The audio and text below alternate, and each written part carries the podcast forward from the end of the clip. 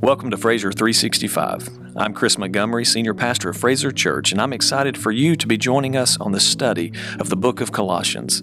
May the Lord bless and challenge you as we seek to know the Master so that we can live his mission.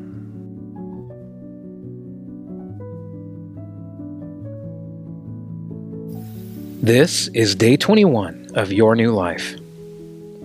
Today's title is A Firm Faith. Benjamin Franklin said, Stand firm, don't flutter.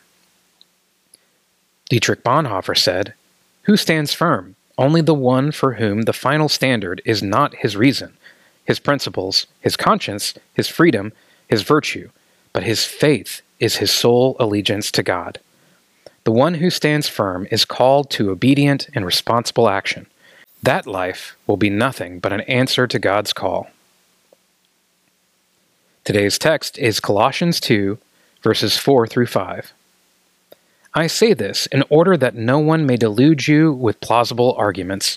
For though I am absent in body, yet I am with you in spirit, rejoicing to see your good order and the firmness of your faith in Christ. The church at Colossae faced opposition due to the multiple number of false beliefs that were prevalent around them.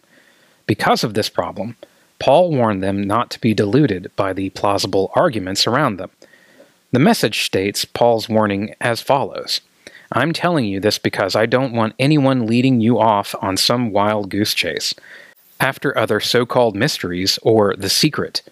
The word delude in Colossians 2 4 is a word that means contrary to truth in a misleading way. The phrase plausible arguments is a compound New Testament word that means persuasive arguments. Paul cautioned the new believers in Colossae not to allow persuasive discussion to deceive them from the truth of what they had been taught.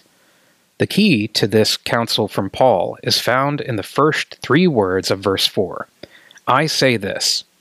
This leads the reader back to previous verses that center on knowing Christ in an experiential way the best way to guard against misleading arguments of false religion is through an authentic relationship with Jesus. When you know Christ intimately, you know the truth.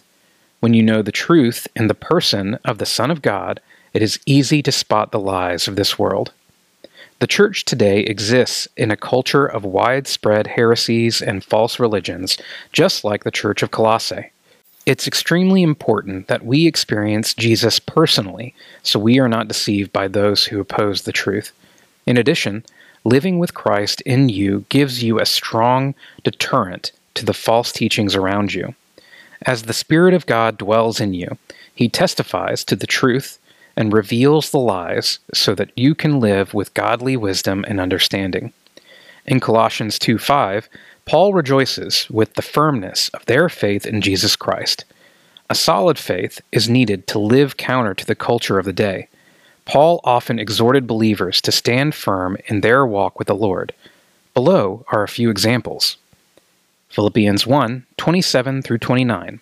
Only let your manner of life be worthy of the gospel of Christ, so that whether I come and see you or am absent, I may hear of you that you are standing firm in one spirit, with one mind, striving side by side for the faith of the gospel, and not frightened in anything by your opponents. This is a clear sign to them of their destruction, but of your salvation, and that from God. Philippians 4 1. Therefore, my brothers, whom I love and long for, my joy and crown, stand firm thus in the Lord my beloved. 1 Corinthians 16:13 Be watchful, stand firm in the faith, act like men, be strong. Let those words from Paul be your encouragement to stand firm today. Stand firm in one spirit. Stand firm in the Lord. Stand firm in the faith. Strive side by side with other believers for the faith of the gospel. Some questions to ponder today. What plausible arguments surround you that tempt you to delude your faith today? How would you rate the current firmness of your faith on a scale of 1 to 10, with the 1 being the weakest and 10 being strongest? Here's another example of an exhortation Paul gave to believers to stand firm. Put these scriptures in your own words and use them as a prayer to God, asking Him to help you stand firm in Him. Ephesians 6 10 through 13. Finally, be strong in the Lord and in the strength of His might. Put on the whole armor of God, that you may be able to stand against the schemes of the devil.